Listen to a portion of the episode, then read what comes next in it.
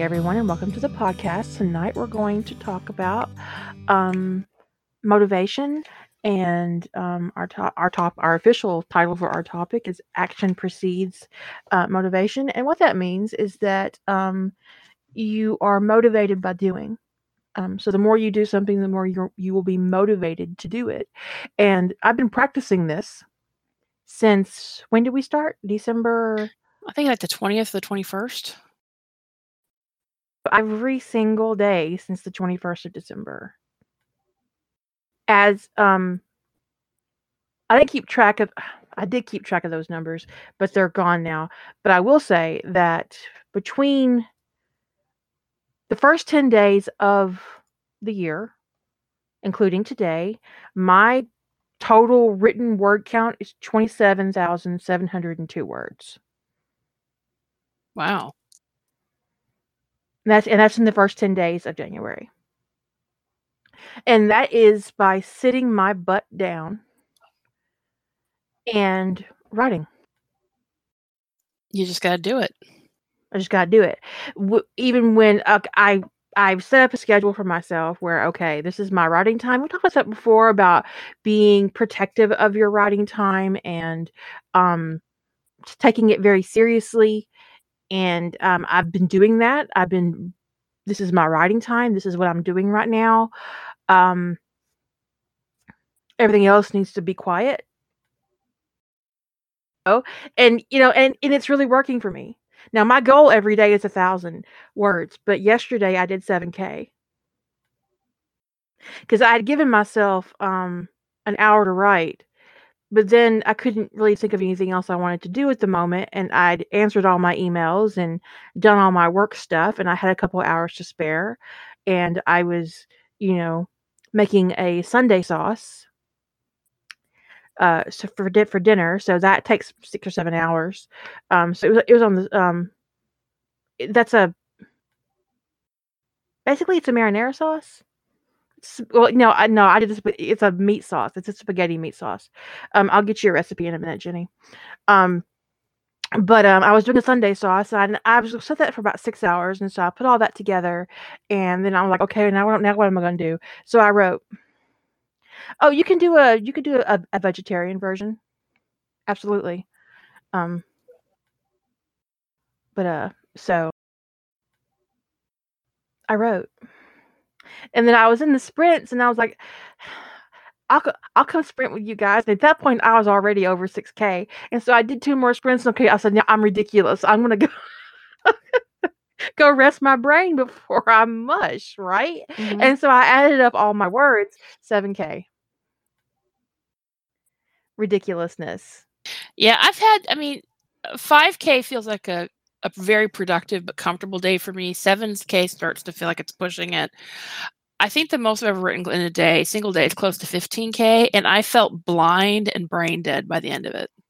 Yeah. I mean, it's just it was just I just was completely shorted out, and I didn't want to write for days afterwards. I mean, like I wouldn't go near it. So I don't actually advise that um, ever pushing yourself that hard because it's I think it's counter to productivity when you give a day where you burn yourself out.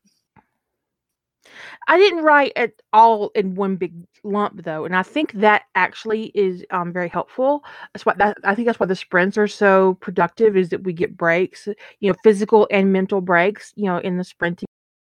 Although really honestly for me personally, I am much better at a 40-20 than I am a 20-10 as far as sprints go. Um I actually feel like my most productive so far, I do I've done it on my own a few times, is 30 15. Um, really just because I feel like it, it's a hard it's a hard rhythm to do with other people though, um, because there's no like you know consistent time that the sprints start and stop. But I feel like 50, you know, 30 minutes is I'm hitting a really productive zone, and it can even stretch on a little bit long. But when I go that long, I need a little bit longer break.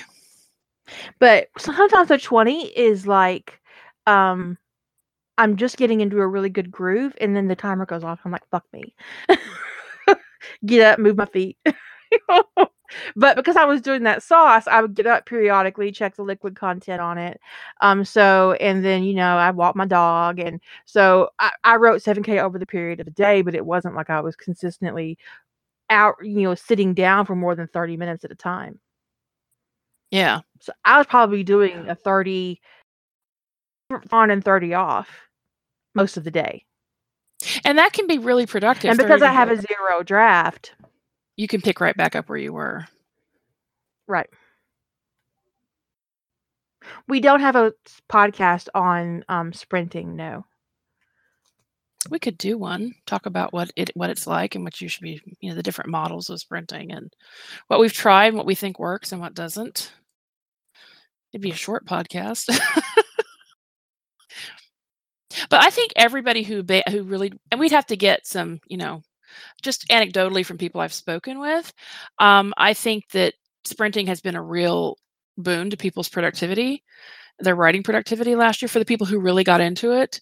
Um, and even sometimes for people who didn't do it all year, but like they wanted to finish a particular story and they would come in and and sprint, you know, every day or every other day or whatever until they got that story done and they got and they got done. Um so I think for everybody who tried it, it was it was it was beneficial in some way. But some people it's become their main writing model, you know, where they they write in sprints. That's certainly my main writing model. For me, um, it, it has. There was a time when I was younger when I was like, okay, I'm going to have a writing day. I'm going to write, write, write, write, write, and the pressure was so extreme that I would burn myself out hmm regularly. And um, the the and I didn't. I'd tried sprinting before, mostly in um in um write-ins for uh, Nano, and I found them very frustrating. I agree. I agree. But I find the write-in model frustrating anyway because they're never productive. They're mostly a social hour, which I understand because writing is a very solitary pursuit. But don't call it a write-in. I find that it, uh, the write-ins I've tried wound up being more social. Um, I think the exception would be is if if if you're a local whoever your local writing group is, if they do their write-ins at a library, they're there to throw down.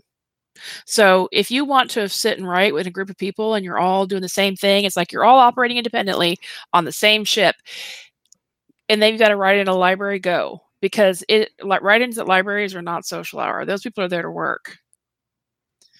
But write-ins at a coffee shop, you're fucked. You are not going to get anything done. Back of a restaurant is hit or miss for me as whether or not those are productive. I think a library, um, the the library write-ins are always more productive because those people are. That's like a boot camp. you gotta be, you gotta bring your A game when you go to the library to write. Um, I did put a link for the Sunday sauce in the podcast um, link library. That's the vegan version.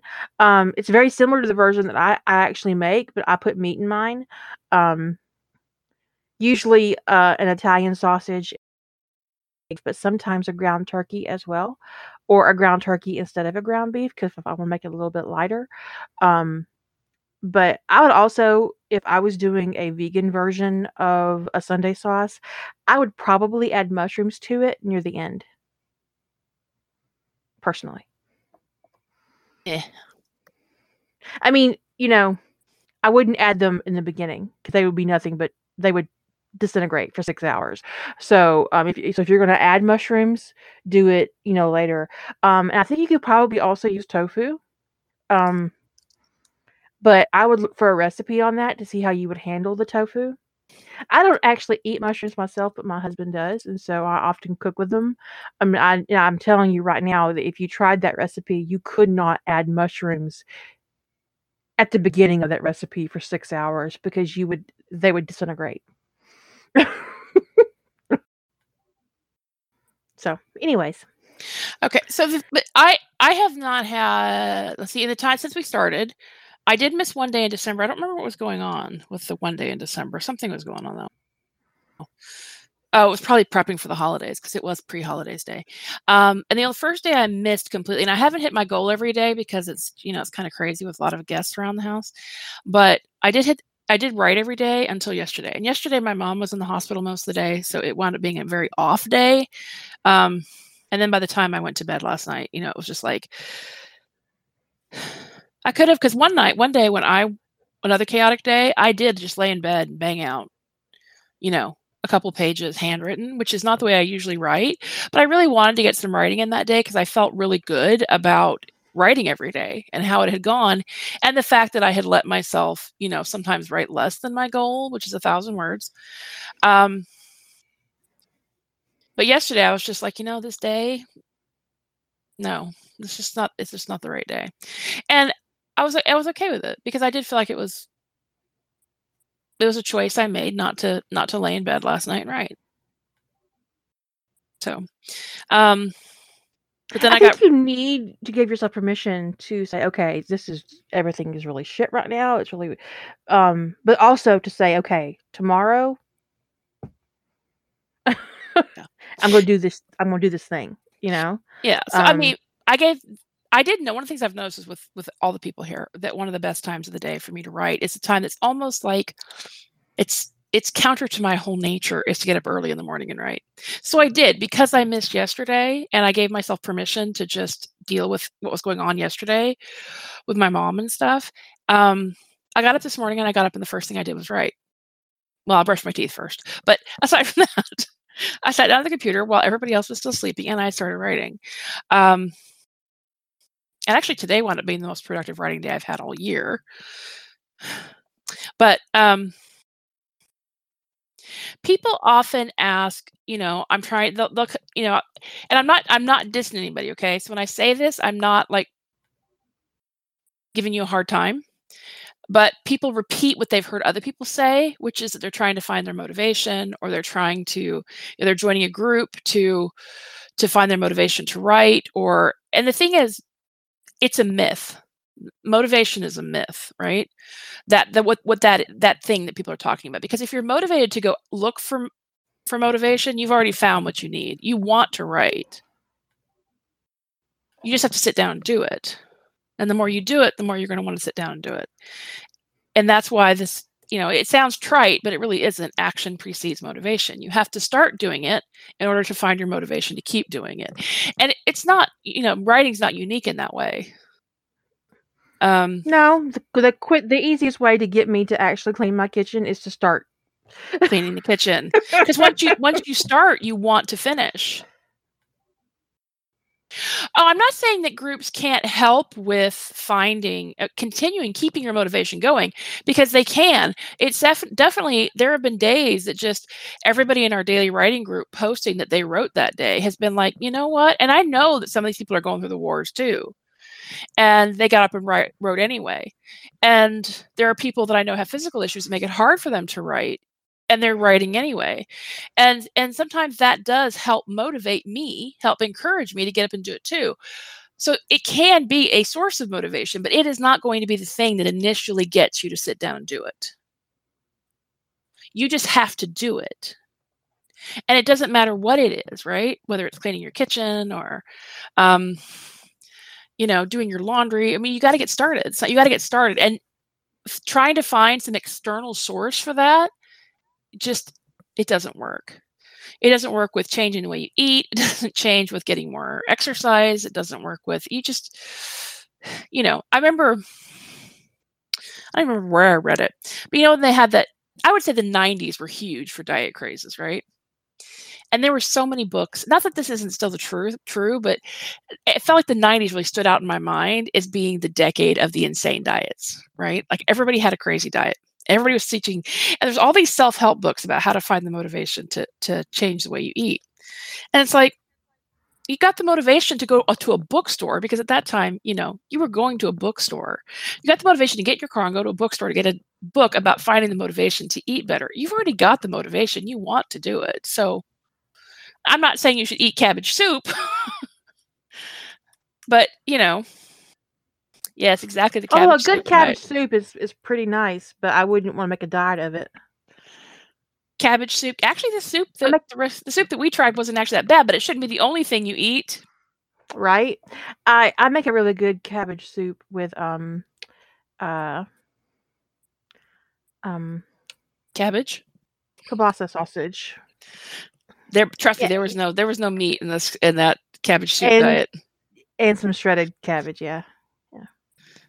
But Of course, my favorite thing on earth is probably, without a doubt. I mean, I would act if if you offered me a bowl of ice cream and you offered me a bowl of Bubby's sauerkraut, I would take the sauerkraut.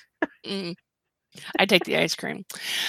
But this but it has to be Bubby's. it has to be that specific one. Because the thing about the thing about motivation is that the myth of it is is that you can find it, right? Um, you you can find it in a book or you can find it in a chat room. I mean, no, you've it, it's just something that you sit down and do it, and you'll be motivated to do it again, and again, and again. Somebody described that motivation is like a muscle. It is. So, but basically, you're saying that motivation can't be found; it has to be built. Yeah, basically. And and when you're looking I feel like sometimes what I hear people say, not everybody, when I hear people say I'm trying to find my motivation to write, is that they're trying to find a magic bullet to solve the the issues around writing for them. That if they can just get motivated enough, they'll get past the stumbling blocks in their story or the fact that maybe they don't like the story they're writing on or just there's a lot of times there's a lot of obstacles that people are struggling with and they attribute it to lack of motivation or sometimes a flip side of that is they'll call it their muse has gone on vacation or something um, i actually prefer the motivation myth of motivation than the muse thing but whatever um, I want to kick your muse's ass. That's what's going to happen. but the idea that you're going to see find somebody say, "I just want to punch them." it's terrible. But um sometimes i do think that motivation and inspiration are confused. Um because sometimes people are they're sitting there at their computer and they're going i'm not motivated. Well what is it that you want to write? I don't know. Hmm. That could be that they're actually talking about that they don't have anything ins- particular that's inspiring them. Um But the thing about inspiration and creativity is that you can't use it up, and the more you, the more creative you are, the more creative you will be. Right. I think sometimes people sit down and they want that they they're not going to start till they have some giant, great, big idea that just lands on their brain fully formed. But the, the like Kira said, the more you do, the more creative you are. So if you're not feeling particularly creative or you don't feel particularly inspired, bang out something you're not inspired by. That's part of the action part of it is you have to do. You have to start somewhere. And maybe you write a thousand word story for a prompt that maybe you weren't super jazzed about.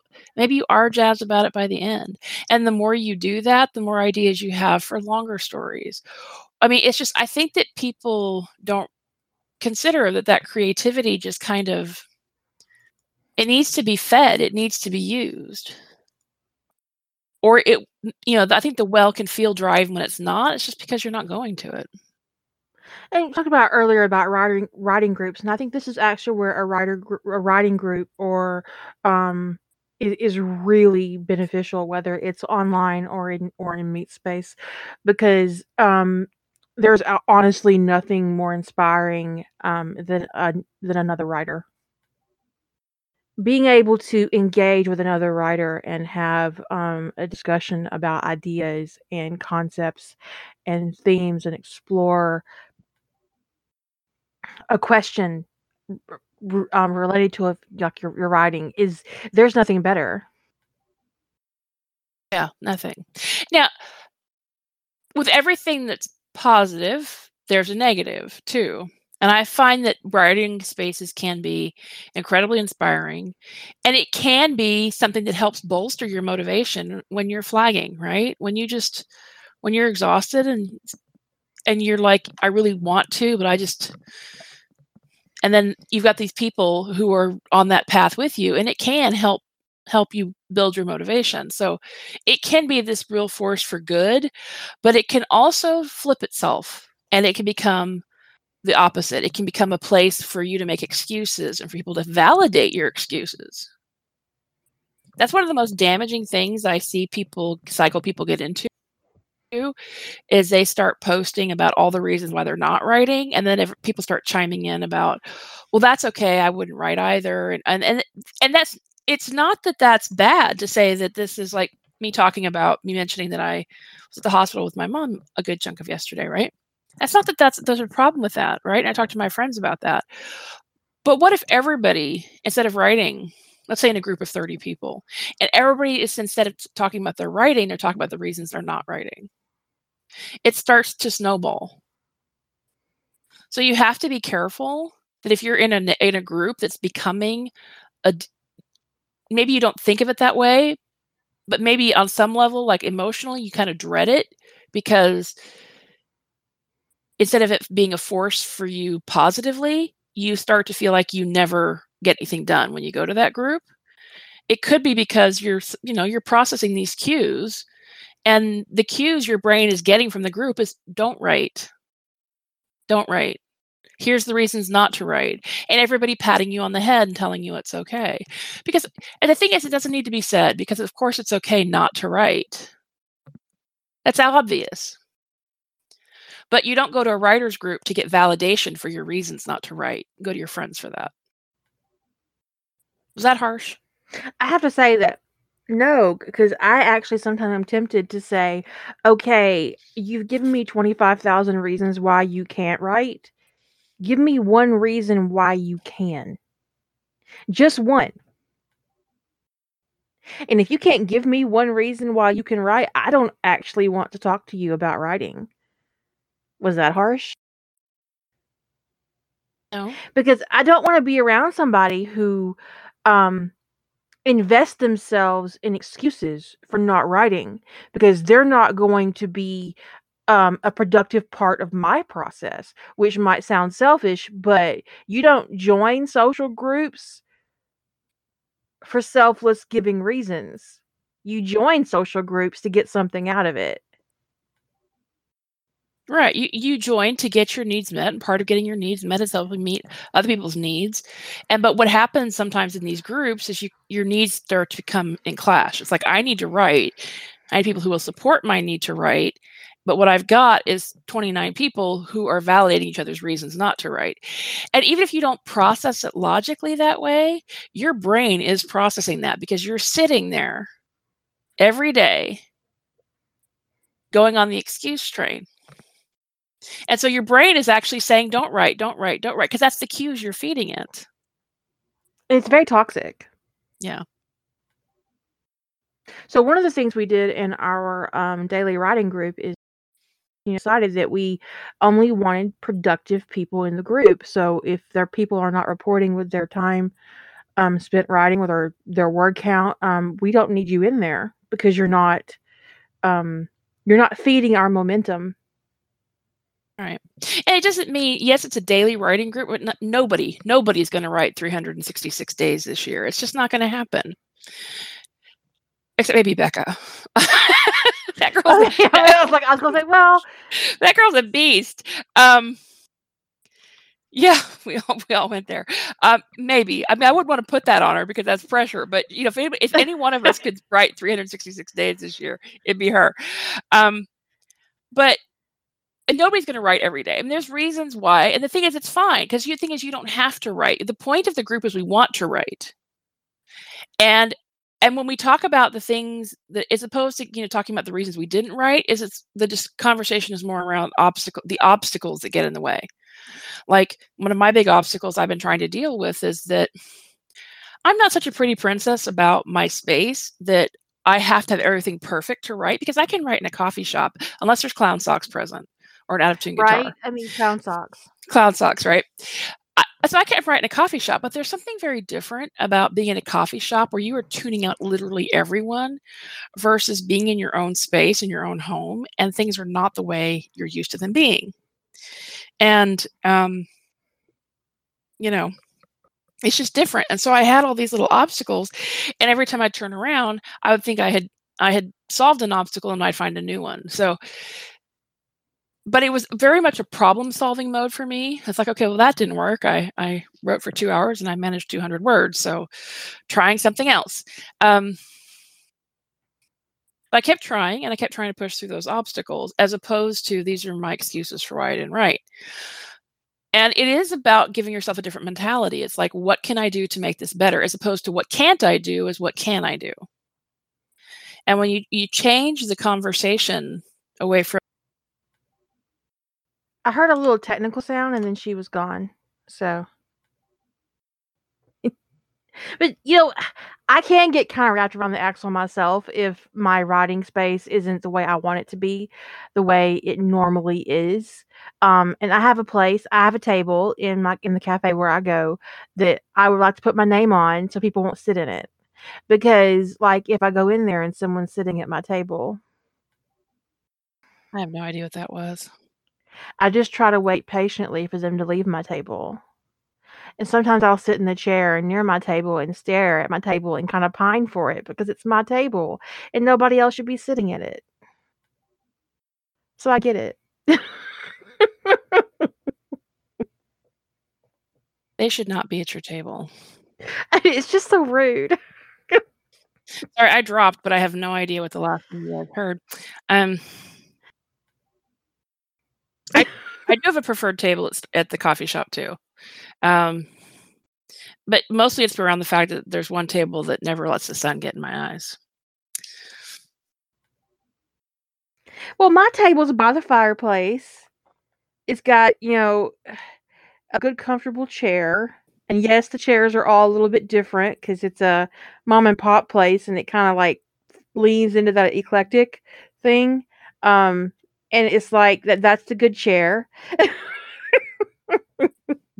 Because there can be bad chairs, you know, the kind that make you want to rip your spine out after 10 minutes. So, but yeah, you were t- you were talking about your home environment not being exactly what it should be for writing right now. Well, I'm used to. I mean, like my sister can nap. You know, my sister can move around me and do stuff, and it, it I can write as long as she doesn't directly talk to me.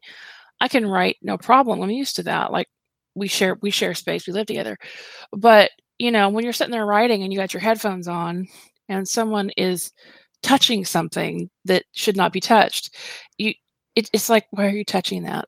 And it's like you're just distracted because out of the corner of your eye, it's like, why are you touching that? What are you doing with that? That is not the way that works. Or, you know, just something else that's horrifying. It's like, why did you just unplug me? I don't understand. Well, I need to charge my thing. You need to charge your thing. There's a power strip right there next to your chair. Why are you over here unplugging my laptop? Oh, I didn't see the power strip next to my chair. It's like, really? I was trying not or, to bother you. Know, that asshole that you live with comes in to tell you he sent you an email. Or that I sent you an email. My husband will text me to tell me he sent me an email. If he's at work. Texting you to send tell you he sent you an email is better actually than coming into the room and telling you he sent you an email. I mean, like one day I hope he figures out how email works. The only time I text somebody to tell them I send them an email was if there's something urgent that they've been waiting for. It's like the email is on its way. the email is coming with the flight information for the for the flight that you need to be on in 2 hours, you know. but this man sends me links to CNN and then will text me. Why didn't he just text you the link to CNN? Why would you please stop? I hope he isn't that person that goes to his coworkers and tells them, "I sent you an email." He probably is. If he doesn't, he he has to.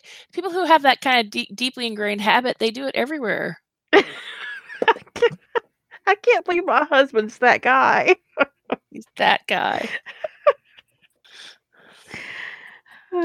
but it we talked on another podcast about how it's important not to let yourself get so wrapped up in having to have your environment perfect in order to write because it can be very difficult to ensure that perfection um, but there's some things it's just like you know you learn like i cannot deal with that like i cannot deal with you know this really weird kids program the upstairs neighbors watch on occasion very loudly it's like what are they doing up there there's no children up there. There's just some things you can't block out. Um, so when you have the but when you have those obstacles, whatever they are, if it's like if, if your kids drive you crazy or um your animals or whatever, they they really get in the way of you writing. Honestly, if my if I had animals, because I mean, you know, if I had animals and they were in the way of me writing, I'd close the door, put the animals in the other room. But that's me. Um, but you've got a way to de- figure out a way to deal with that. And if you don't want to, you know, get your animals off your computer, you're gonna have to come up with another solution. Because I do, I mean, I, I know quite a few people, like more more than I can count on two hands, who if their animal lays across their keyboard, they will stop writing. The writing is over because their animal has co- co-opted their their laptop. Okay, I mean, Uh, I wouldn't bottom to my cat, folks, but you do you, boo.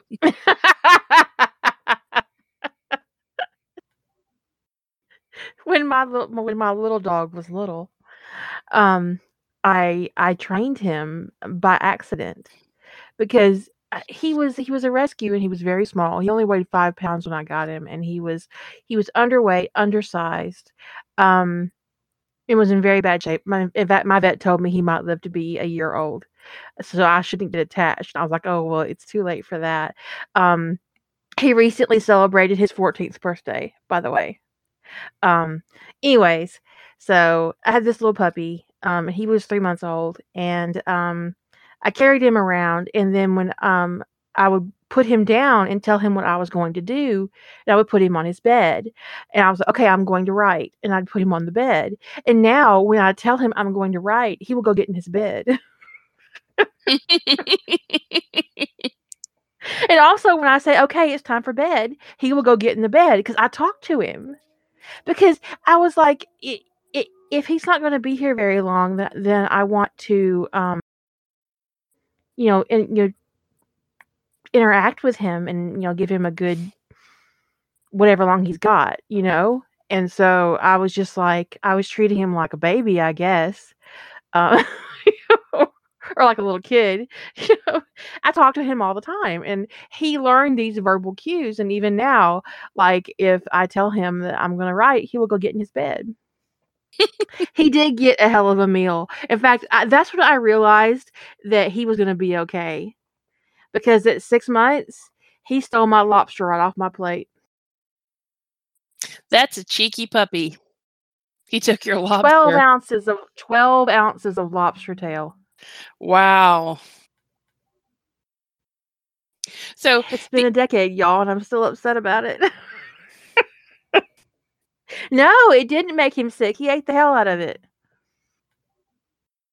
But when it comes, the funny thing is, when it comes to whatever obstacles you have, you have to be willing to deal with the obstacle. Because if you're not willing to deal with it, there's just no point in telling people you have the obstacle, right? I don't understand that. So I think it was about a year ago. Um, there actually more recently. I want to say like six months ago. I was talking to somebody who she's texting me. It's a friend. She's texting me, and she told me her cat was under her chair, and she so she says, oh, "I was going to go do this thing, but I can't because my cat's under my chair." And I said, is there supposed to be a logical connection between those things? She goes well if i put the you know get up it's gonna it's gonna squish the cat. I said oh okay you can't call the cat out of there? And she says well i'd have to get it i can there's you know if i said well why don't you get your husband to get the cat out from the other chair? She goes oh we don't like to disturb her. You don't Are you like, fucking serious? you don't like to disturb her if she calls up and crawls up in your engine block or something and you guys need to go to the doctor you're just going to miss your doctor's appointment? I mean this is ridiculous right? So anyway so i've had these bizarre conversations with people. So about, it was about a year ago i was talking with somebody about you know the reason they hadn't gotten any writing done and they were trying to figure out how to solve this problem around their cat laying across their laptop. And i said move the cat. And she said she said well she won't stop. I said why don't you just move her? She said oh i don't i don't i don't like to try to make her do things well she's making you do stuff. I'm like this isn't an obstacle you can solve. When you present something like that where you have a subordinate relationship with your cat um and you are unwilling to change anything it's not an ob- you're not presenting an obstacle you want help solving. You're just actually i felt like what i was hearing was an excuse not to write right? And one she was deeply emotionally attached to was was like well she clearly she wants something from me if she's laying on the on the on the laptop. I said, "Yeah, yeah, she's bossing you around. She doesn't have your undivided attention, and she's letting you know she doesn't appreciate it." So go And that serve you're an it. asshole. Go go do your petting duty or something, so she'll get off your keyboard if you know if that's what you need to do. But I mean, it's just I'm not. Th- that was just illustrative of the kinds of things. It seems ridiculous, but I I've heard this many times from many different people. It's it- people present it as an obstacle when it's not, because that is an easily solvable thing. Your animal jumps on your laptop, you pick up your animal, you put the animal back on the floor or on the couch or whatever. That is an easy problem to solve, but people don't want to. And often I hear people present problems that are have easy solutions to them, and I can only assume that the reason they're not, uh, you know, implementing these easy solutions is because they don't fundamentally want to. Well, they're just looking for an excuse not to do whatever they need to be doing, um, and this animal has provided that excuse. Right. And, or and sometimes they're looking for people to validate them for not writing. It's like, and I, I'm not I'm not going to validate anybody for not writing because it's not a requirement. It's not a requirement. It, it's not mandatory for life, right? It's not like getting up and feeding yourself. You don't have to write. If you don't have the desire to, I don't want to hear about it. Now, But, of you my know, more and more, I'm at the point where I want to start asking them, okay, so what's your plan? yeah. So what's your plan? What's your plan to write? Because if you don't have a plan, if you don't have some plan in place to to get back to to a writing headspace, then I'd rather not listen to you complain. Now, if somebody's close to me and they they say This is gonna sound really harsh, but I had a friend who was in a terrible marriage. Um, it wasn't like an abusive, like physically abusive marriage, but they were wretched to one another. Um, she bitched at him, he bitched at her. She screamed, he screamed. I mean, they were just really oil and water. And I don't know how they got to the point where they actually got married, but it, and they stayed in this relationship for years and years and years and years. And it got to the point where none of us wanted to hear her complain about it. She had legitimately no reason whatsoever to stay in this relationship that began her freshman year of high school and lasted until she was 30. Hmm. She had this um what's that what's that um thing um the, loss fallacy the the where you invested so much time in something that you don't want to give it up because it would be a waste. Oh, Something sunk, yeah, but there's fallacy in it too. And she felt like she had wasted um I think it's called sunk cost fallacy. she was invested in what, what was it? sunk cost fallacy. Okay. Thank you very much. Um she'd put all this effort into this um relationship and in this marriage and didn't want to give it up because, you know, she put all this time into it. And but she was living this miserable life to the point where she didn't even want to have kids with this man. She's 30 years old, still in this relationship. And one day I turned to her and I said, "Shut up." What? We were all out to lunch and it was like there were like 10 of us at the table and she was bitching about this man again. I said, "Shut the fuck up." I don't want to hear another word about him unless you want to tell me you're going to file for divorce. You've bitched about him nonstop for a fucking decade. And I don't know about anybody else, but I'm done. I'm done. I'd have been done too. I've been done for a while.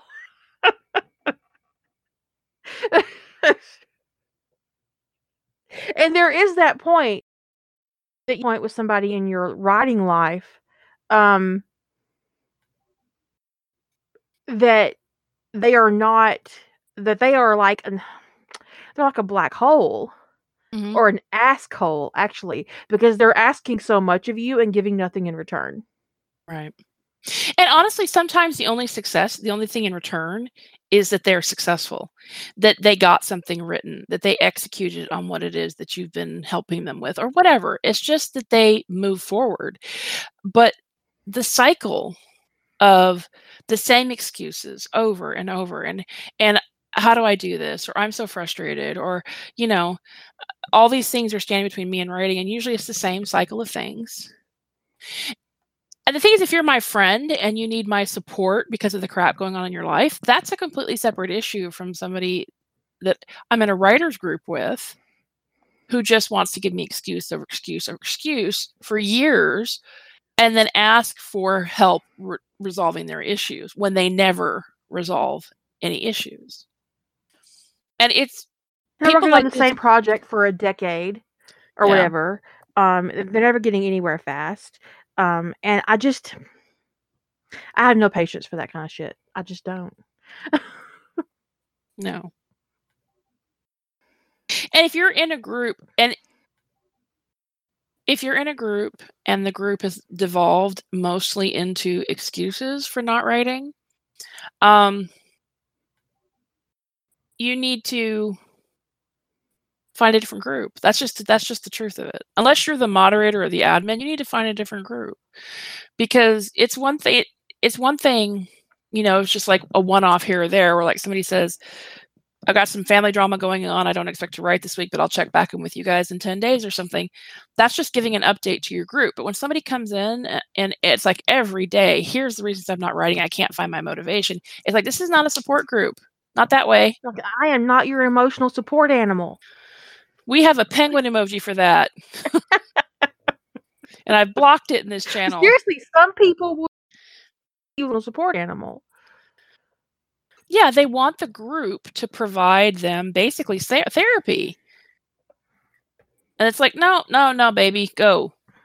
And if you're the admin of a group like that, then it's your responsibility to the rest of the members to cut that shit out, Because people are right, because people are going to be nice. They're going to keep engaging and saying it's okay, it's understandable that you didn't write with all these things going on. But 3 months later, it's usually the same person who's got all these things going on. And then 3 months after that, it's the same person who's got all these things going on and it becomes viral. And we do have social channels right? So it's it, but it's completely different. It's one thing to go into a social channel go god my day was shit. It's nothing to go into your writing group your productivity group and give all the excuses for why you're not writing and ask for help for the 50th time with trying to find your motivation.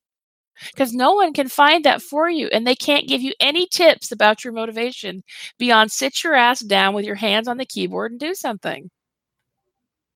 Or don't because honestly it might be you might find it refreshing if this is you if you're the perpetual excuse person you might find it refreshing to just say i don't want to write.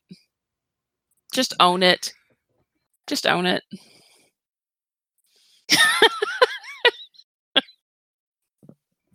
Well i have to say there, there was one day we were sprinting. I was sprinting for I, I was doing a long i was doing a marathon sprint and we had a bunch of people sprinting at that point in time. Different people come in and out throughout the day. And we had one person basically in the channel all day. They didn't write a single word, but they checked in every single sprint with why they hadn't written anything that sprint. And finally, How'd you tolerate that? Because I'd have been like, bitch, you need to go on. finally, after about four hours of it, four hours, that's eight sprints, I private messaged them and said, if you're not going to sprint, there's no need to check in. I was trying to be polite. They checked in again. I said, if you're not going Oh. to sprint, don't check in. Because one thing I, I missed. Like there was one sprint I missed because it was pre-holidays, right? I'd been sprinting really diligently, and I like missed a sprint entirely. I was actually thinking I was running the sprint. I missed the timer because we had like UPS show up with like 15 boxes, and it was just you know I didn't think when the door when there was a knock on the door in the middle of the sprint that I was going to miss the end of the sprint. So I just mentioned it, but hey, guys, I missed the sprint because you know. sorry about that. There's a giant packet. There's a giant. I mean, literally, there was a wall of boxes. He just left them and left. Wow. I was like, fuck this shit. I made 10 damn trips to this door. I'm done. I was like, well, if we had to evacuate the house, we'd have to go through this wall of boxes. But you know, it's, it's like one off. Say, hey guys, I missed the sprint because I was folding my laundry. I don't care. But when it's somebody checking checking in every single sprint with why they didn't write, I'm like, oh baby, this is just I don't know what this is, but it needs to stop. It needs to stop. What that is, is the desire to have social interaction in the wrong damn place. But it was probably the only active channel At that time, that was continuously active, and they wanted attention. Yeah. Because most of you know I'm a late night writer. Um, and these sprints had started in the evening and they were going well into the night. And usually by the time, if I'm writing late at night and sprinting late at night, I'm picking up people in like the Australia, Europe, um, New Zealand, because they're getting up or they're or later in their day while it's like 3 a.m. for me. So, although for New Zealand, that might be actually that it's dinner time for them. I don't know. Keeping track of the time zones is very challenging. but it's just it's like so yeah a lot of times when i am writing later in the evening the sprint channel is the only active one and so somebody is probably looking for social interaction and it's just and honestly if they had just talked to people at the end of the sprints it probably wouldn't have been as noticeable that they weren't writing except that they checked in every sprint with zero words I was doing this, zero words. I had to do some research, zero words. I was doing, you know, I had to do the dishes, zero. I was like, yo, I'm gonna stop it. Because this is my observation through dealing with groups in general, not just about writing, is when people start moving into a specific mind, a, a weird space, like it could be any kind of behavior in, in a social space, like talking about politics, or anything is people pick up on it, right? And people will start to do it because it's like the seed of that has been planted. And they may not consciously intend to go to a group that doesn't really deal with politics and start talking about politics. But if a bunch of other posts about politics are there or comment threads about politics, like, you know, like we had a few times, like way, way back in the Minion headquarters days, where like it, it wouldn't be posts about politics the comment threads would go about politics and we wouldn't catch it and then all of a sudden there's all these threads about politics in minion headquarters and then we're wondering where these politics why are people suddenly posting about politics? And it's because people are seeing it so it's on their mind right and that's what happens in writing groups is when people start giving excuses or talking about their muses or talking about how they've lost their motivation is it, it those those seeds get planted. If you're not, you know, I have seen people invest more time in the backstory of their goddamn muse than they do their original character. Right? Their muse, their muse has a gender, it has a species, they know what hair color it has, they know how it likes to dress. How it takes its coffee. I mean, it's yeah, it's and they'll tell you, right? They'll tell you, and it's like their okay. fucking vacation schedule when they jerked off last. I mean, I don't fucking need this information about your imaginary friend. Right, and the thing is, this, what happens is in a you're in a writing group, particularly let's talk about the, the group that shall not be named, and people start talking about their muses. and They start talking about the personality of their muses, and if you're particularly if you are at all impressionable or new to writing, you might think you need to go and make yourself a muse. You don't. Stop it. the, the, here's the thing. Here's the thing that proves this is a bullshit concept. If you have to invent all these details about your muse, your muse doesn't fucking exist. It's a dumb thing. It's a crutch. It is a crutch. It's an ex- It allows you to externalize the reasons why something is or is not working for you. And the problem with that is you get to blame your muse in a in, in a nice cutesy way for you not writing. But you know what else you do? You credit your muse when you do write. And I am way too fucking selfish about my accomplishments to credit it to an imaginary friend. Yeah, it's that. an excuse. Here, here's what happens. You wake up one day and you don't want to write and you get online and you say, "Oh, you know, my muse took a vacation. There, she's in Vegas at a show, and I'll just have to wait for her to come back because I can't write. I can't write without her. She's mad at me. I don't know what I did." and you think that's ridiculous, right? But I've actually seen a thread on a group exactly like that they've made up this whole story about how their muse went on vacation and uh, how they're doing this, this, and this, and they're ignoring their texts. I mean, it's just like, are you fucking serious?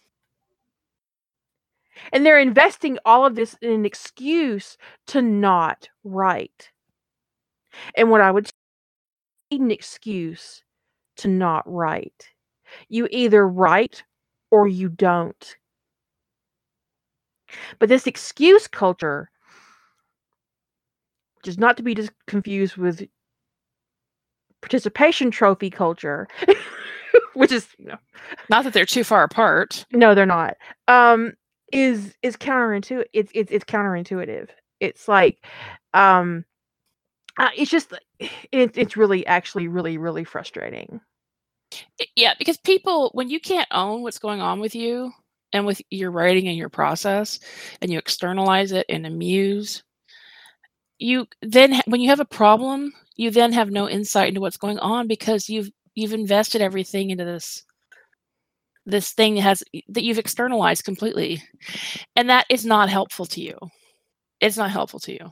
I mean, if you want to do it, if you want to talk about your inspiration and you want to call it a muse, I mean, okay, but try to keep it in check and recognize that it's bullshit. It's you. It's you. If you're having a good creativity day, it is not your muse. That is you. Ever in the history of the world has the word "okay" had so much judgment behind it.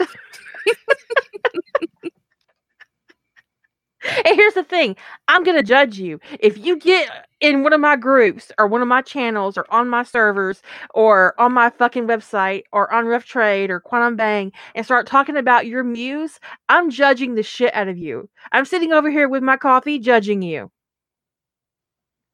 Judging you mm-hmm. because it's dumb. It's real dumb. The other thing people do with Muse, and this is a complete tangent, so I won't go there for very long, is they'll all blame also goes to their muse in the sense that it's like, wow, did you get that from Kira Marcos? It sure seems like it was something exactly like something she wrote. Oh, no, my muse gave that to me. Funny, her name must be Kira. The other side of it is, is they also blame their muse for things that they don't want to own. Like if they do something silly or something offensive. Oh, Oh, my muse my characters that. just did what they wanted to do, and I just wrote it down. My my my, My character went off the rails, and I and and, and I saw this in an author note one day. Okay, folks, I kid you not. I know so and so raping so and so seemed out of character, but my muse told me it needed to be this way. Because they can't own the fact that, that they wrote rape fic. Honestly, I think I'm. This is. I try. Usually, I'm a more of a your kink is not my kink, and that's okay kind of person. But rape is not a kink. Period. it's just not a kink. Is she gone again? Mm, okay. Gone again. And you, but it is the the whole thing about oh you know characters you know doing what they want to do and I'm just writing it down or operating. That's just lack of ownership over your own creative process. Um, and I don't have time for that. I don't have time for your muse to go on vacation. And I don't have time to listen to you talk about your muse going on vacation either. Sometimes when you're when you're plotting, um, you will put some things together in your plot in your zero draft that when you get to the point where you're writing it, you'll be like, no. Why did I think this was a good idea? What's wrong with me? Notice I'm saying what's wrong with me, not what's wrong with my muse. Because I don't have one. That's foolish. Sometimes you do plot a penguin or you pants a penguin. Um, but it wasn't like he didn't serve a purpose, you know, unnecessary. He had purpose. Um, I needed to kind of um shift the emotional weight of the story. Uh and so that's how I chose to do it. Being able to hear the character in your in your head is about characterization and um, character construction and character profiles. It has nothing to do with the character actually talking to you. If your character is talking to you in your head, I'm not saying you need psychiatric help, but you need psychiatric help. That's a medical condition. Because something's wrong. but when I write, I mean, I spend a lot of time with an original character mentally to get to get them in a place where I can um, comfortably write them, and that's not um, me engaging in some process with my muse, but me engaging with myself, um, things from my toolbox to create an original character. So I know how they move, how they walk, how they sit, how they lay in a bed, how they smell, what they eat, what they hate, what they love, who they want to fuck, who they used to fuck. All these things to create an original character, put them together in my head, um, equals being able to hear their voice. But it isn't me having a conversation with my characters. If I want to have a conversation with my character, I sit down and have a conversation with my character on paper wherein that I will ask a bunch of questions and then answer those questions in my character's POV to help realize who they are. But it isn't the same thing as people saying that their character um, just decided to do what they wanted to do and I just went along for the ride. Yeah, or I can't control my characters. It's about agency. Right, because you you're, you're controlling every single thing that they do. Every single thing. None of that's happening outside of your control. It's just maybe it wasn't your plan and this can be like an issue like if you sat down to plan something but the issue becomes is when something is outside of your writing plan is usually because there's something that at least subconsciously you picked up on that is in you know is not working with the direction you had. But it's worth taking a step back and figuring out what's going on versus blaming some external force or your characters having some life of their own. And I think you see people doing this because they don't want to own their problems. And this extends far beyond writing. It extends to um, practically, I mean, it could extend to every part of their life where they don't want to be responsible for their relationship or the choices that they've made. They don't want to be responsible for the things that they have to do at work. Just have excuse after excuse after excuse for not doing the things that they do or for doing the things that they've done. Yeah. And making a snap decision in the moment, like pantsing a penguin or whatever, um, that is not your story operating outside of your control. Um, and just because you get a spark of creativity, no, I made a very conscious decision about that penguin. Yeah, and if you and if, even if it's a spark of creativity that occurs in the moment, as opposed to when you were doing your plot document, it doesn't mean it happened outside of your control. You're seeing a need in your story for something, and you're f- figuring out in the moment how to fill that need, but it's not outside of your control. Now, at the end of the day, if it works for you to externalize all this stuff and to be able to blame a muse for all this stuff, and by works for you, meaning that you're productive and you're getting your writing done, okay. But I would say most of the time, people, the reason why I know people have these muses and stuff, um, is because they're talking about their inability to write because their muse isn't cooperating or they're talking about how their story is going in a weird direction they don't know how to control it and they you know they just like it's gone off the rails and it's not what they want or you know whatever. And the reason that becomes a stumbling block to their productivity or why they feel like they might be struggling with something like motivation is because they've externalized everything about their process as none of it being in their control. And, and you have to, you have to recognize that you're in the driver's seat. You are not a even if you enjoy the discussion about having a muse or whatever, it's not it's not productive for anyone as a as a writer to have all their successes and failures be out of their control. You will be a better writer if you on some level acknowledge and recognize that you're the one in the driver's seat. Not your muse, not your characters, not your cat, It's you. And if that's uncomfortable for you to be in the driver's seat and recognize that your successes and failures are your responsibility and not your characters and not your muse and not your cat, if that's uncomfortable, then that's the obstacle to your writing that you need to deal with. It's not motivation. It's not inspiration. It's your inability to to be in control of your own life, your writing. Um, and that's I get why some people would say that you Reaper. What I I get what you're saying about using your muse as a shorthand.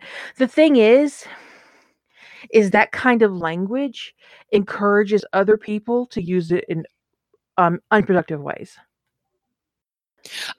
We had a discussion in the group that should not be named once about muses. and Kira and I both commented on this thread at varying times about, you know, kind of that it's detrimental to your productivity, you know, if you mean it seriously. Um, and people got militant about the existence of their muse. And that's when I started seeing these threads about the descriptions of their muse and, you know, that the, the muse never lets them write under certain circumstances and the muse is actually a dragon and that the muses will burn them alive if it try they try to you know go against it and just really bizarre and healthy things. I'm not going to try to talk people out of those kinds of shenanigans. I mean if you're that far gone i can't help you. Um i'm, I'm not saying you need a psychiatrist but you need a psychiatrist. and I think I do think for the people who mean it casually, like it's just a shorthand for their inspiration or whatever. Um, I think that that thread probably scared the crap out of them because people who were so weird about their muse, it, it was freaky. It was bizarre, but the, those people when they're struggling with inspiration or they're struggling with creativity Actually, I don't know what word I just said. Did I say expiration? Whatever. You never know what's going to come out of my mouth. Um, those when those people are struggling with inspiration or motivation or any of those things related to writing, what they're actually struggling with is how uncomfortable they are being in, in control of their own life, and they need to externalize it to something else. That's actually not healthy, and a writers group is not going to solve that for you. A writers group is not going to be able to solve for you your need to not be in control of your writing. Because We're not here not, to top you, darling. No. I actually did have a uh, an experience with a writer slash reader who put themselves repeatedly in a position with me where I had to verbally discipline them. And about the third time it happened, I realized he was Gross. Well, yeah, gross, but he was also um in a very subversive way having me top him over the internet. Yeah, that's the gross part. That's the gross part. And I was like, what the actual fuck? Because he would purposefully do things in the groups, in the Facebook groups and um, the writers table and Facebook, where I would have to call him out in private and tell him to behave. And there came a point when I when I realized what he was doing, and I put a stop to that. And then shortly thereafter, he cussed me out on Facebook, and I banned him from every single space I have online. Well, he got consequences for his actions that he wasn't expecting and didn't feel like he could live with, and he got abusive as a result. Um, Fucker.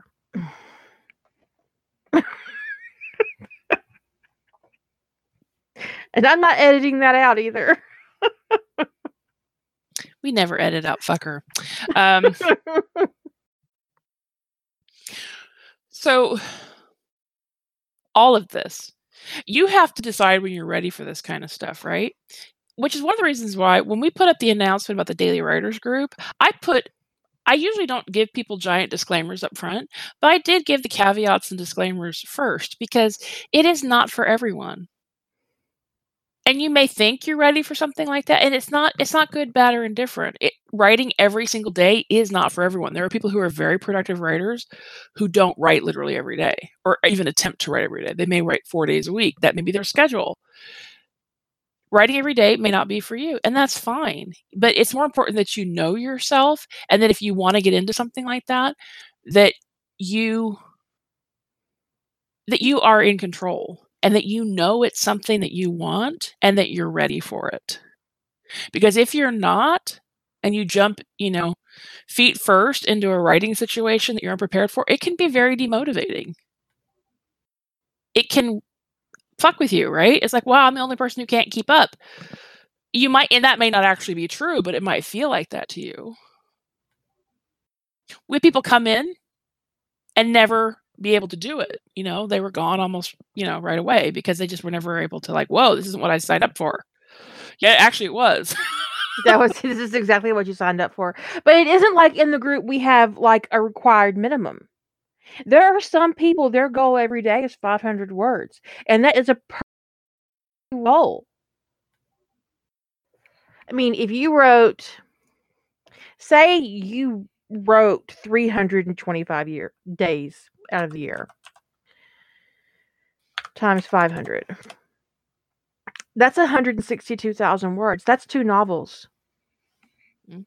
We have some people actually that we have actually quite a few. It's not one person; it's quite a few who who their word count is 200. Um, and if somebody wanted to sign up at 100 words, because it's so low, I would expect somebody with a really low word count to actually be hitting that almost every day.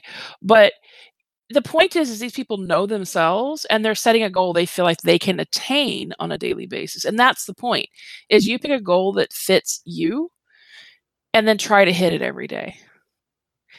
Um, a thing. I do have a thing. Thank you.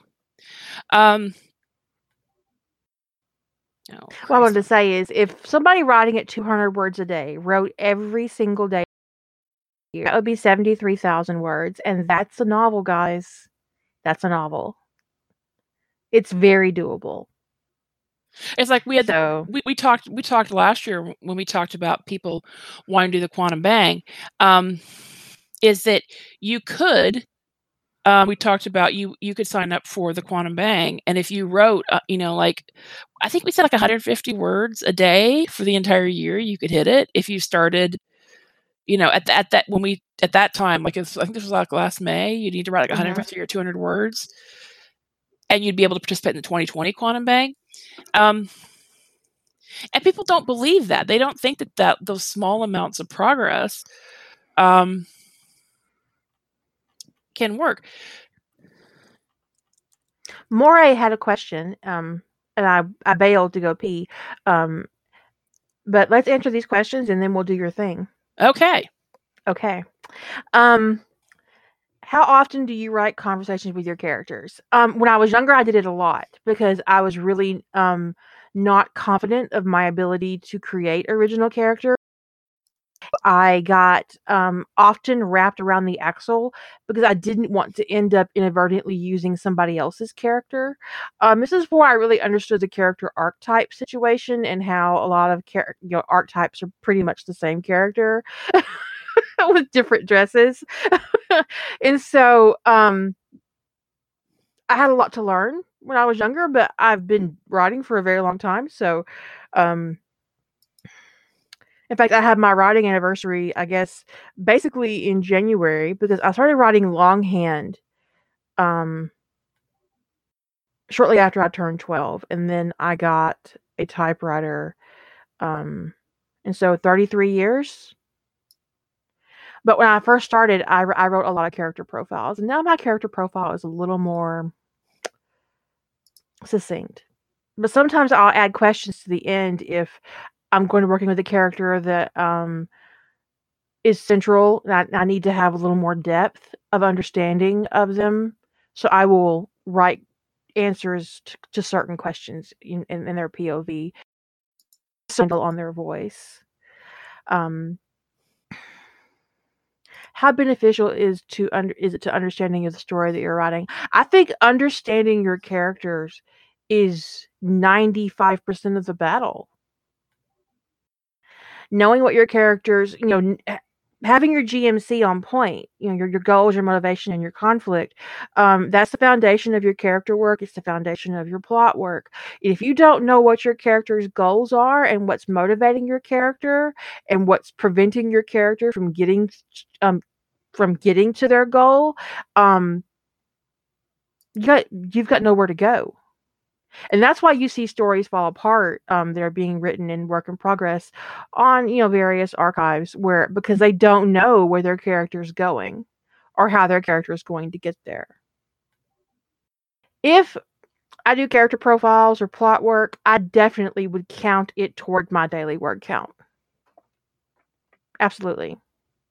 I actually did some plot work on an, an, an original series this week, and I counted that document towards my work because I wrote it. yeah, there's some preparatory stuff I count as word count, and some things I don't.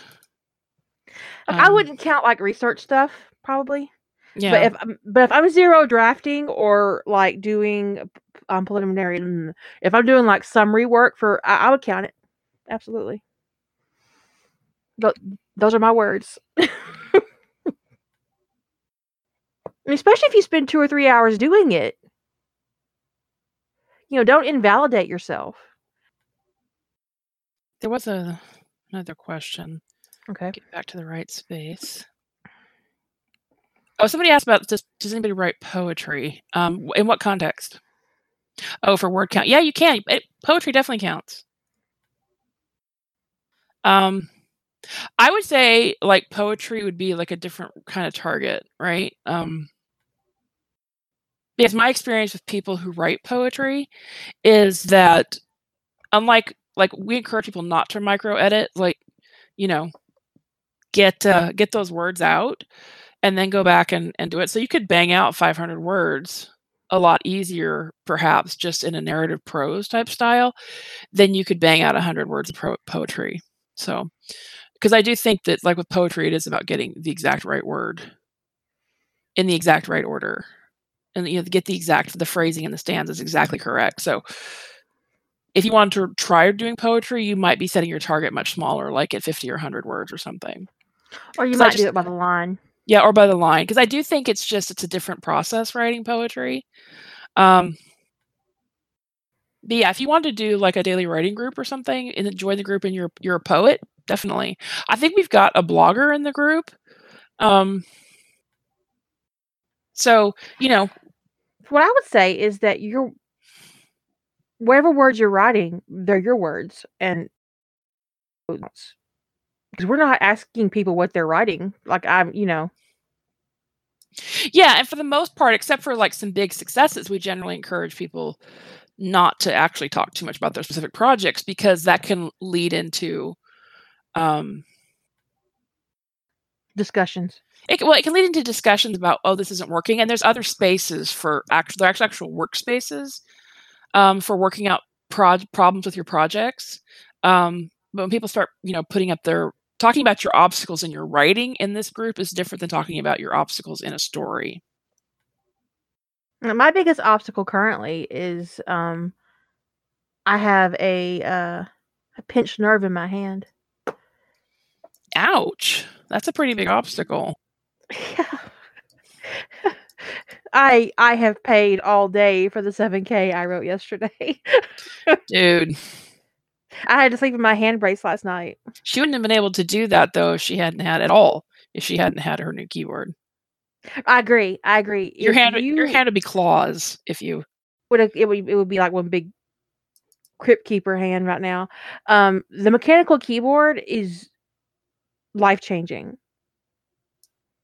I'm mad I didn't switch earlier. Right? I wish I'd done it years ago.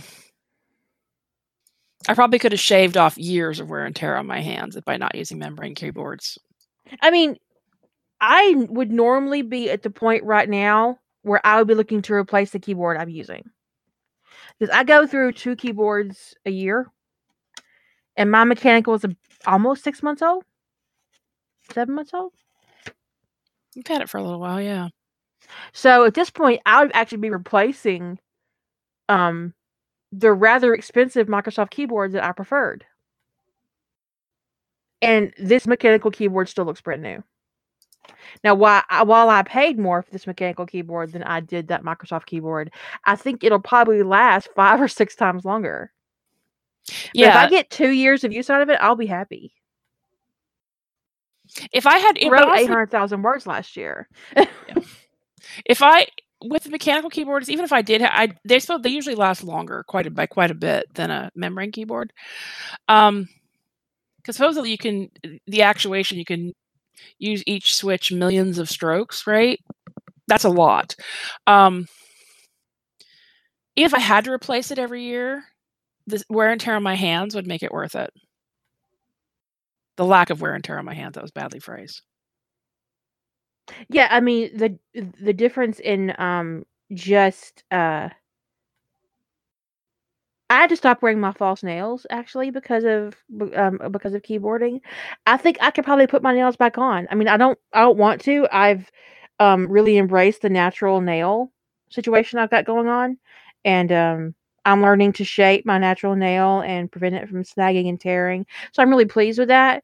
But I stopped wearing false nails because my nail beds were aching from from typing. And I think that with a mechanical keyboard I wouldn't have that problem. I was putting a lot of pressure on my nail beds. Yeah. We're actually like Are we are we doing the thing on my time or your time? Because not my time. Yeah, you're it can be it can be your whatever we're done. Whatever you're we're done is fine.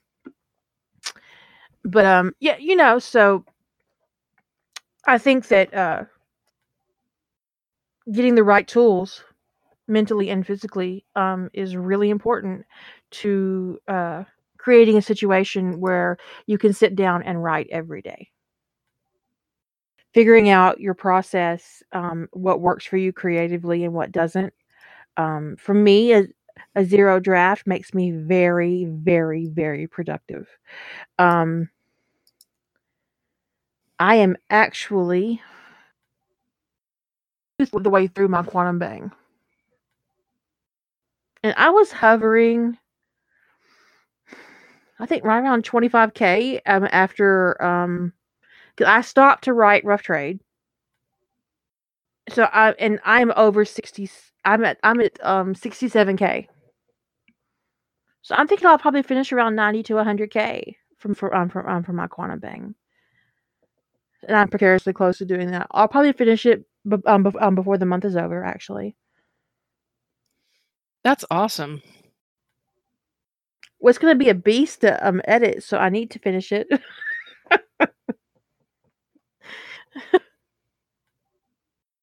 but I I'm not sure how much I wrote in December. We we we did a thing, didn't we, where we, where we wrote it down? I just don't remember what it was.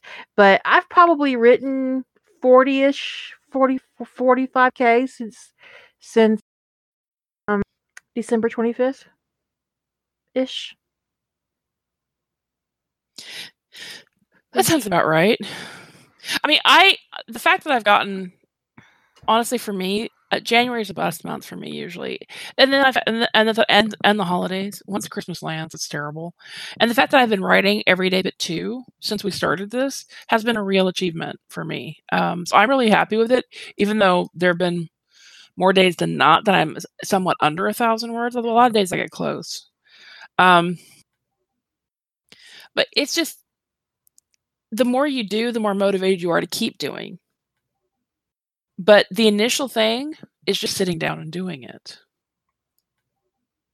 Someone called me an overachiever in the chat, and what I would say is that a decade ago, I regularly wrote five to ten thousand words a day.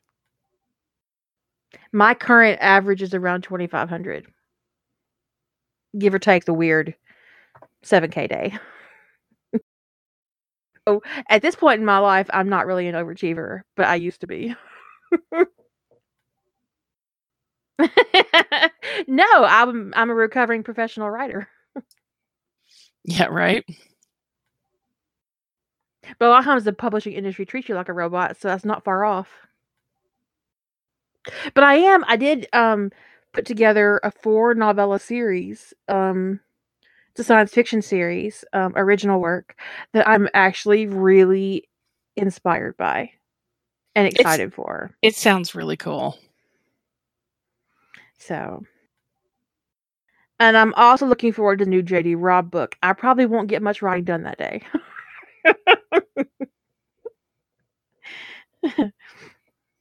but yeah, it's a four novella series. Um, it's science fiction. Um, it'll be set in the future. Uh, I'm thinking novellas, 25k ish, maybe a little bit more. I don't know. I haven't zero draft um basic summaries and like um I guess what do you call those uh concepts? hmm Yeah. Concepts. I have my concepts for four novellas. And they're all kind of interconnected because they're in they're happening in the same space, so to speak. Um and different characters, you know, so and what's really cool about this idea is that I could expand it indefinitely. Yeah, you could. That that is really exciting.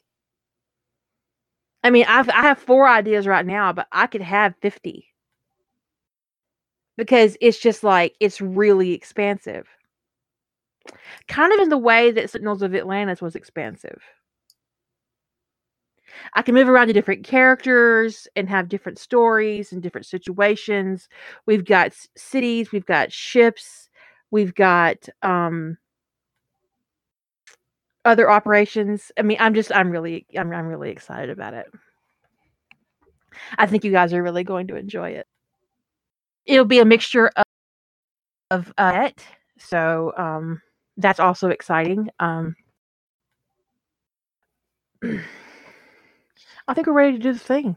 Does anybody have any questions about motivation or anything along that line before we move on? Yeah, I'm kind of looking forward to go, kind of coming home, Queenie, because you know Star Trek, Stargate. Yeah, I'm I'm I'm I'm very comfortable in science fiction, so it's yeah, it's it's kind of like coming home. I'm feeling pretty good about it, and it's going to be very dirty too. So ah, we do like we do like the the we like it filthy.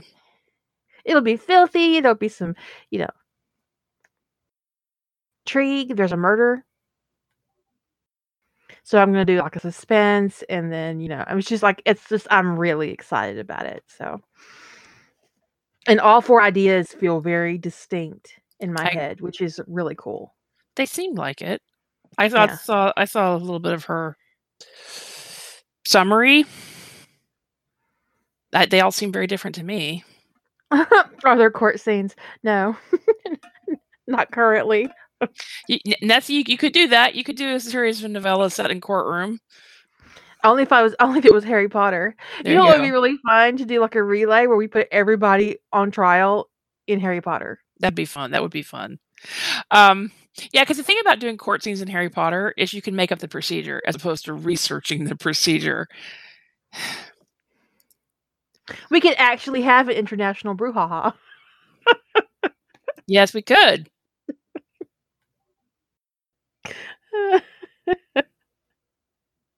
Look at these enablers. I mean, what what's the year on this? What's the year on what?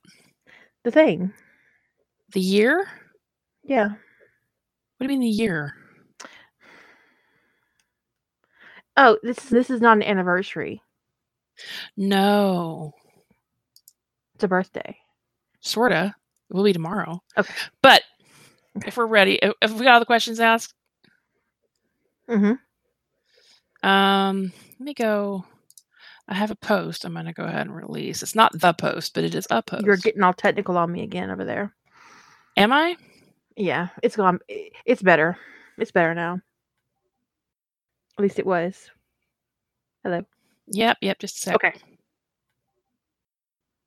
I don't think Minerva would go on trial. I think the R's would show up, the Aurors would show up to arrest her, and she'd be like, Sure, you want to do this? And they'd be like, Nope. Continue about your day, headmistress. We shall catch you later. I have not seen the Harry Potter movies, but I did watch that scene in the Deathly Hallows where Snape pulls his wand and a couple of the kids like squeak and shit, and, and Minerva pulls her wand. Everybody was holy shit. gets the fuck out of the way. it's like you, you just thought he was a threat. okay. Later, she gets a letter from the head of the DMLE and says, "Can you can you come in and answer a few questions?" She writes back on the bottom of it, "No," with a period, and sends it sends it back. what do we do now? we couldn't arrest her, she won't come of her own.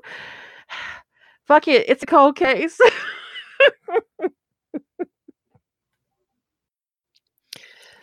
Okay, here's the thing. Um, well, I am posting a story here in about, it'll probably be in about 20 or 30 minutes, but it is, when that story goes up, it will be, it, it says in the post what that story is. Demons will be posting here in about an hour. And that story pushed me over 1 million words of published finished works on my website. Um, Yay! So actually, and the thing is, when I posted, finally put unobstructed views on my website at the end of the year, I was at nine hundred ninety-four thousand. That's like, some shit. I was like, that's just irritating. if you'd only known. if unobstructed view has been one more chapter, would have pushed me over a million words on that story. So I did. I could have done. So I could have put something else up to push me over, but I really wanted um, the first finished work I did for this year to be Demons. It's one of my favorite stories of mine, and um, I'm posting it for my birthday, like I was a Hobbit or something. This art is fucking awesome. I know, right? I meant to include that with my 2019 wrap up because that was sent to me um, towards the end of the year, and I'd asked the artist if I could include it in my 2019 wrap up. And part of the 2019 wrap up getting kind of all discombobulated was I took everything related to art out of it because I hadn't had time to rebuild my art galleries, and I forgot to put back in that mention of that particular piece of art, which is gorgeous. So yeah, so it's my birthday for most people already. It won't be my birthday here for another two hours, but um, and very soon you guys will have demons in your inbox. Demons. I'm just need to get all the story. I got this post prepped, but I have to just paste everything in. Um, I have to say that when you wrote "Stick Around," I thought, "Oh, this is my favorite thing ever." But then you wrote "Demons," and I was like, "This is my I like this better." Because you'd written two, you'd written stick, you'd written um, "Send for the Man" and "Stick Around," and I just like "Stick Around" was like, "Yes, this is this is everything I want."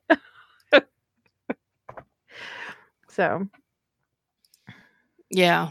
I really like I like Stick Around better than Send for the Man, but just like a little bit. I, I it's just partially Yeah. because I don't get to write DiNozzo as a Sentinel very often. Um Mhm. and so I thought that that was just a lot of fun. Um and then Demons was plotted um a lot of times I don't plot the sequel at the same time I plot the original story because I usually don't go into a story planning to write a sequel. Um, but with with stick around, I knew I had more idea just from the beginning than I could write for that challenge. But I didn't want to not write that idea, so I it cut it up into a short story, novella, and a novel. And um, and then demons was, and then so when we got the challenge, which I think it was the sequel challenge, was that it? Do we have? yeah, I think so. It was called. I think it was the challenge was called Take 2 and it Mhm. was sequel challenge. Um, What the hell did I write for that? Y'all, I'm losing my mind. what did you write? I'm about to go look now. This is ridiculous. Oh, Finding Atlantis. Oh, duh. let me let me tell you a little story Oh, about my one million words.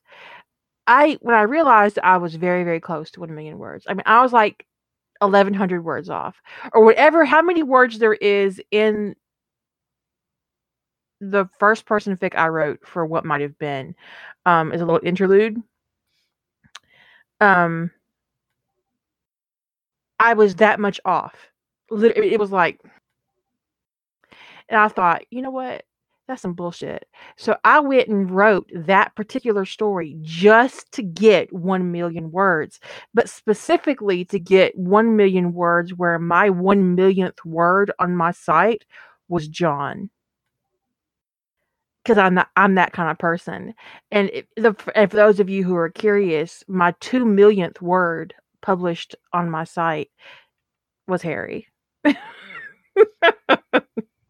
You mean specifically like a, I mean, were you counting it down to like Harry's line of dialogue, or do you mean it was a story, a Harry Potter story? No, it, I specifically counted it down to the word and made sure that my two millionth word was Harry. Oh, the word Because- Harry. You weirdo. Because my one millionth word specifically was John, and I made sure it was. I don't even know how you figured that out.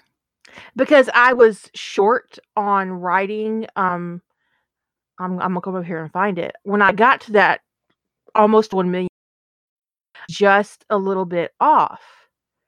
Um, and I was writing what might have been. No, I was writing Sentinels of Atlantis, but I needed uh, so I wrote um, an interlude for what might have been, and it's the one where um, John has returned to Earth, and he enters. It's fir- it's the first time he sees McKay after um, coming back, and it's called. Why is my font so huge on this site? Um, I need to redo that. Good lord. Um, it's called the Home Front, and at that time when I was at almost at one million words, this is the, yeah, this is how extra I am. Um, I was two thousand three hundred and seventy-four words off one million words, and so I wrote a story that was two thousand three hundred and seventy-four words. And the last part, and the last sentence of that story is McKay's, and he says, "I went too." Um, he says, "Welcome home, John." I don't even know what to say about your freakiness. She's just jealous. She wished she'd done it. I I wish I I, I don't know because the thing is it'd be very difficult. I could get really wrapped around the axle about what counted as in the word count. So I I could drive myself absolutely bonkers trying to make sure that the conditions were were right in every single story to be counting the words properly. You don't you don't want to get me going down a rat hole. count. I, I didn't fuck around with that. Um, but yeah, I wrote that story specifically so I could get one million words specifically. And when I got down to the end of it, I was I was about I had about ten words left, and I was trying to figure out how to wrap it up. And then I realized, okay, yeah, my my my one millionth word has to be John, and so I finagled that, that last sentence for about an hour to get what I wanted out of it. That's some word economics, baby. hmm Anyways, that's my crazy. I mean, I have had cases where I wanted to, like, you know, like let's say I was five five words over a thousand words or something like that, and I I should have once like identified ly adverbs to take out. I should have been consistent about taking them out, but instead I stopped at taking out five of them, so it was being exactly a thousand words. I mean, I, we all do some freaky stuff sometimes. I get you.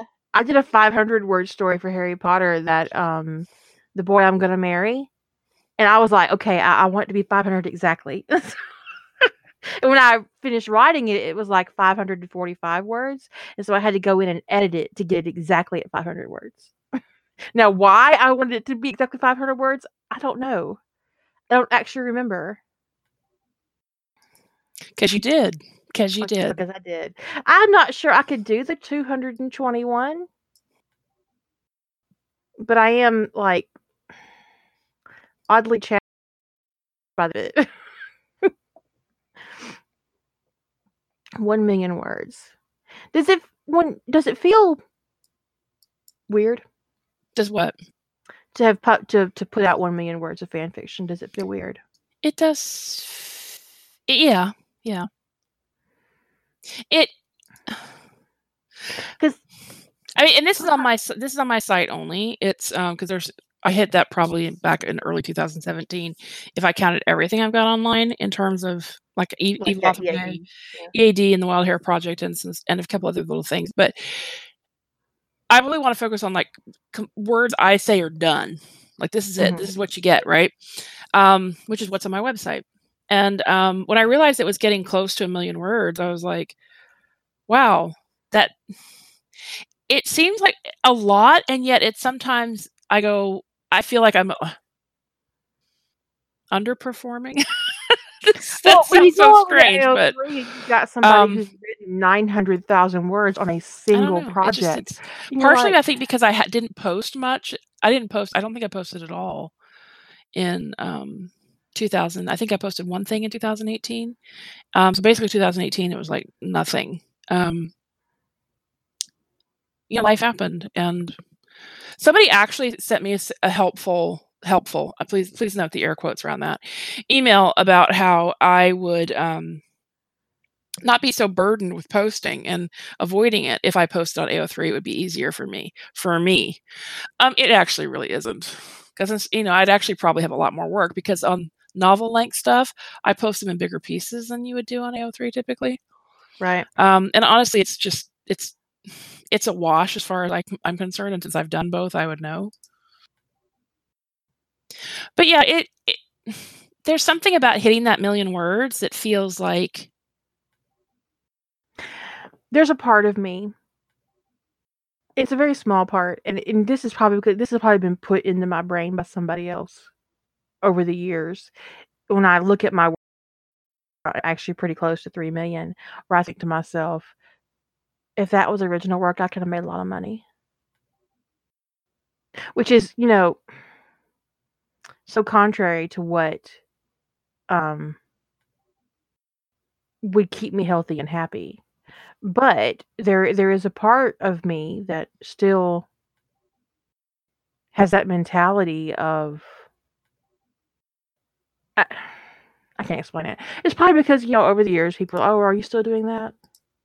Still doing i got my my internet blipped and i didn't realize i'd been cut off Oh.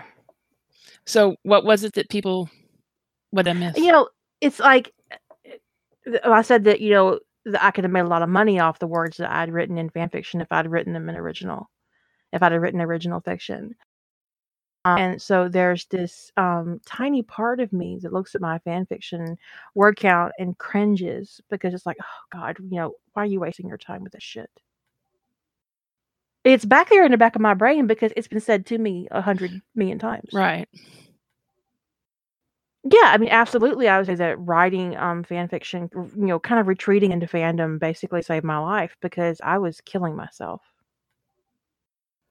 Mean, stomach ulcers, high blood pressure. It just you um you name it, stress was doing it to me. stress is a beast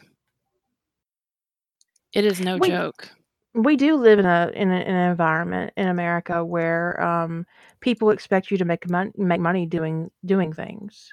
You know, and it's like, well, why are you doing that if you're not making money off of it? And so that kind of thinking, um, but it's there in the back of your brain.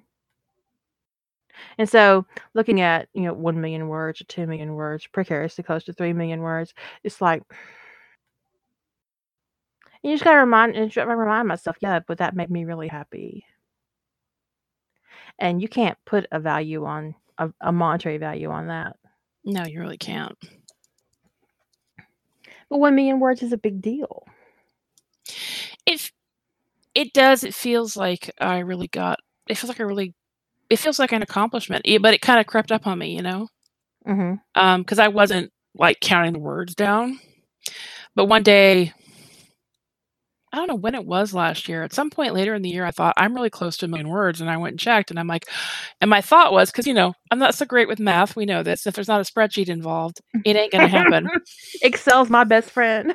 i thought well for starters i thought that in my head, I thought that uh, unobstructed views was 10,000 words longer than it was. Mm. So I thought, oh, when I post unobstructed views, I'm going to go over a million words. And then I have a spreadsheet of my word counts of my finished works on my site. And I posted and I plugged in the word count and it was 6,000 words short. And I went, that's just annoying. And then I was like, you know, do I want to um do I really want to like try to force it? You know, write something real quick on the last day of the year so I can hit a, a million words in 2019. I'm like, no, it's going to be in 2020. And I already picked out, had already picked out my project for posting in January. Um, and so I was like, I'm just going to do it. This is your second round in fandom. Did you reach this goal the first time? Double it. Goal. Did you really? Yeah. Yeah. Do you miss those words? No. Um no. Not exactly. I mean, there's something very val- invaluable about my first go around in fandom, but it it had a lot of it had a lot of object lessons and a lot of them were painful.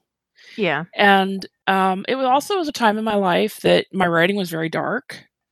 Mm. Um you know, we exercise our demons in our writing. It it we just do. And and also because of the fandom I was in, I Mm. was very desensitized to um dark dark subject matter. Um so that that that became an issue. That became an issue for me. Uh, and I needed I needed to I need to clear my headspace like desperately. So in a way, I mean, I it, it's it's weird. There's something kind of almost hard to deal with about divorcing yourself from some that much of your work. Um, but I mean, just because I can't go out and claim them, or I don't claim them, or whatever, and I don't have any like literal functional attachment to them anymore. I mean, all those lessons are still there. I mean, good and bad, good and bad. That's all still there. Um, I think it's important to always learn something from everything you write. Even if it's a little something. Some of y'all could learn some dialogue mechanics. That'd be nice. yeah, right. you know, one of the things, because one of the things I learned is there was a time in my life that writing graphic torture would not have been a problem for me. I did it. I've done it, you know.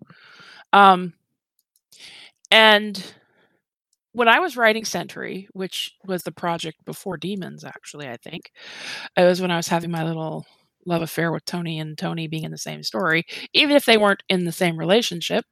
Um, so I'm writing that, and there was a scene that I had planned to have a, not a ton of torture, but some. There's going to be torture on screen, and that's the way I had planned it and plotted it and all that kind, all the, all those shenanigans. And I've gotten out. I'm not sensitized. I'm not. I'm not used to that anymore, and I had to. Part of one of the things I've learned after all this time in um, fan fiction is I got you got to respect your limits, right? And I can't do that anymore. I can't write that way anymore, and I don't want to become desensitized to that kind of content anymore. And I'm not making a judgment of people who like to read it, but it's just it doesn't it doesn't make me happy.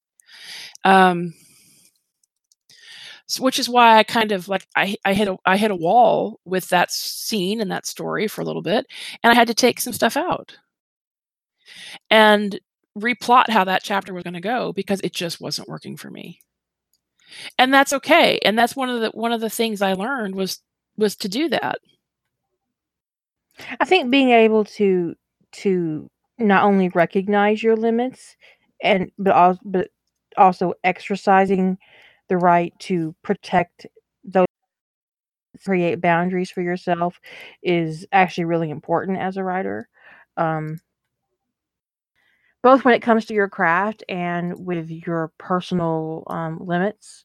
Mhm. Um, especially when you get into a position where you're being, if you're in a situation where you are like being offered a contract um, for a material, but you're being but you're asked to do something to the material that you find um, that could be very potentially stressful and damaging to you. Having the ability to say no, I'm I'm not going to add a graphic uh, torture scene to this story for you, you, you weirdo. Don't call a publisher a weirdo, but, but you know, so being able to know your limits and being able to express those limits is is really important because sometimes you'll encounter a publisher or an editor who will ask something from you um, that is disturbing. Like I once read a character um, that was a sexual assault survivor, and one of the editors for the project um, asked me to write a flashback including the assault. Ugh. I have never called my agent so fast in my life. Because when you got an agent, that's their job. Like, can I say hell no to this? Not just Uh, no, no. not only am I saying hell no to this, but you need to call this person and tell them about themselves before I do. I don't think it would surprise any of you to know that editor was male. No, I'm not really surprised. But also, there'll be times like when you'll have an editor um, or um, someone involved in the um, create the production of your material who tells you something that's not accurate. Um, and being able to stand up for yourself and your facts are important. Say, you know, absolutely not. I'm not going to write this this way because that's not accurate. And being able to stand up for yourself um, and establish those boundaries is important professionally and, and personally. I think I learned a lot about those boundaries my first go around in fandom. Um, especially learned a lot. I would like to say some lear- lessons I wish I had learned better. Um, because there's a couple mistakes I I just dove right into again. Um, but overall, I think that I really learned about how to um, police my own boundaries, um, how to take care of myself in my writing, so that I so that I so I'm doing what's good for me. I think a lot of times that um, learning to establish boundaries in a safe space like a writers group will help you establish boundaries elsewhere. Yeah. Like it, it goes back to the action preceding um, motivation, in that if you have success doing something, um, it makes it easier that you know setting a boundary or um, saying no to something or um, saying yes to something, volunteering for something, or um, engaging in a new experience, opening yourself up. I think it kind of just, you know, brings it full circle. I have weirdness going on with my posts. I copy from Word and I Mhm. try to paste into WordPress. And it pastes nothing. Your buffer, no, you're on a Mac. So try copying and pasting into another. I did that. I put it in a new Word document and didn't do anything. It's still pasting nothing. It's like there's nothing in the paste buffer. I'm going to reboot my browser. Try that first. When in doubt, try rebooting the browser. But yeah, it's weird. You know, it's weird to think. Um, staying back on topic and not my crazy technical support issues. Um, it's weird to think that I've written a couple, you know, three or four, well, easily published, you know, posted for people to consume about three million words of fan fiction or more, a little bit more than that. I've written a lot more than that. And then when I look at professional writing as well, I've probably written 10 million words at least in my life. And that is such a strange thing to think about, you know? I'm probably Um, pretty close to that too. 10 to 15 million. Yeah, it's just when you start to think about you, what you do every day and how it adds up, it gets to be astronomical. It just gets to be huge. Oh, hey, Az. She finally woke up from her 15 minute nap. Which in Aslan is three hours. Time works differently over there.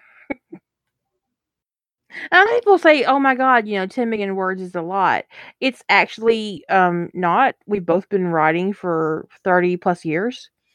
Yeah. So, and I'm not actually even including um the notebooks that I wrote in when I was younger. Um I think that probably e- even for you that 10 million is probably a conservative estimate. Yeah, probably. Especially you're a I'm wordy bitch. I am wordy. Yeah, and I've, you know, I've for years writing was a big part of my work too, you know. mhm. Honestly, my creativity tended to the more writing is involved in my job, often the less I had creative writing I had. Um which, you know, isn't that it just there's that's probably not that shocking. I'm going to do a thing. I need to drop real quick. I will be right back. Okay. Am I back? You are back. Well, what do you know? Let's go ahead and end the podcast. Um Okay. since we're doing this thing. We'll have to get off the air, but um I think that we've exhausted the productivity Yeah. and did our announcements, did our thing, did your thing. Um, I hope this podcast was and beneficial and that you got something out of it. And um, I just clicked off all the shit that you learned, uh, that you're embracing action versus complaining about not having motivation. and um, we will i'm going to try to figure out some kind of podcast schedule um, so that things will be a little bit more predictable. I'm, I'm going to try. We'll see how it goes say good night jilly Good night, everyone.